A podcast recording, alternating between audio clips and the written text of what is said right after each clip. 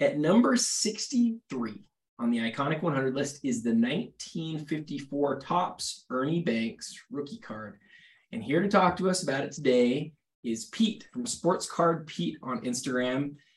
Pete, what do you think about where this one comes in at? I, I know that this might not be your favorite card, but card number 63 on the iconic 100. Where what do you think about that?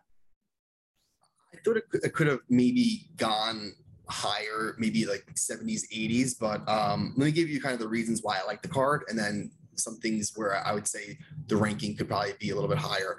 Um, number one, 1954 set. I think in the 50s, 52, you know 53 54 55 some of the best sets ever made right um, you can do the 51 bowman in there as well but i mean the early 50s incredible so um, iconic player for a iconic ball, uh, ball club right?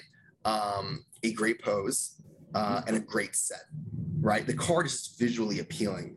And so i think those are all the positives. The negatives is it's a very crowded 50s kind of rookie um, issuance, right? Um, and gosh, wouldn't the modern people pray, like, wish they had the uh, limited amount of issuances, you know, that 50s had? But um, in that era, really, you're thinking, you know, it gets overlooked. Mantle, Mays, Aaron. Um, and I know, you know, Koufax too. And so I think Ernie Banks kind of falls below these. Not saying that it's not a great card to have, but I think in terms of iconic, um, I don't think it'd be on many collectors list outside of those ones, right? Uh, still iconic.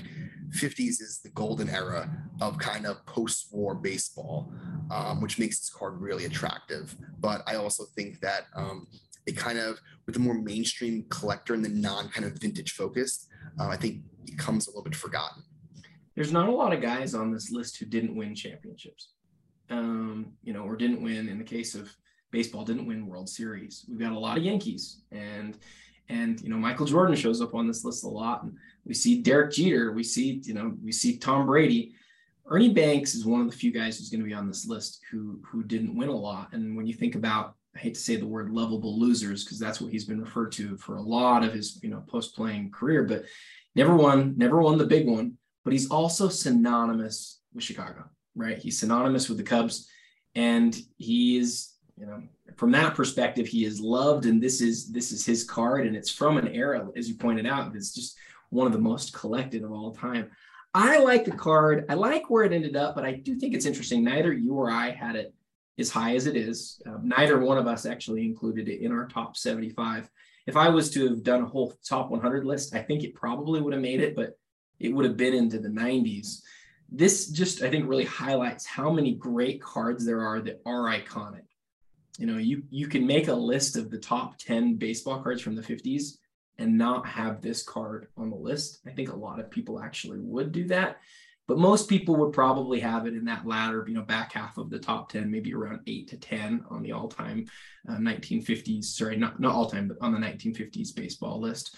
It's a great card. It is beautiful. I think the back on this is actually really cool too. The colors on the back of the card are gorgeous. So Anything else you want to add before we before we uh, move on?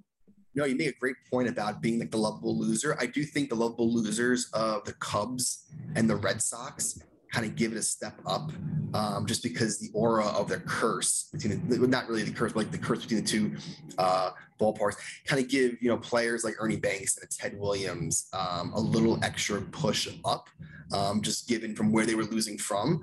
Um, but I, I, agree. I think you know missing the champion and uh, championship and missing kind of being in an era on his own. Awesome. Well, really well said. Again, that's the 1954 Topps Ernie Banks rookie card. And uh, tomorrow we'll be back with another card and another guest. And until next time, happy collecting.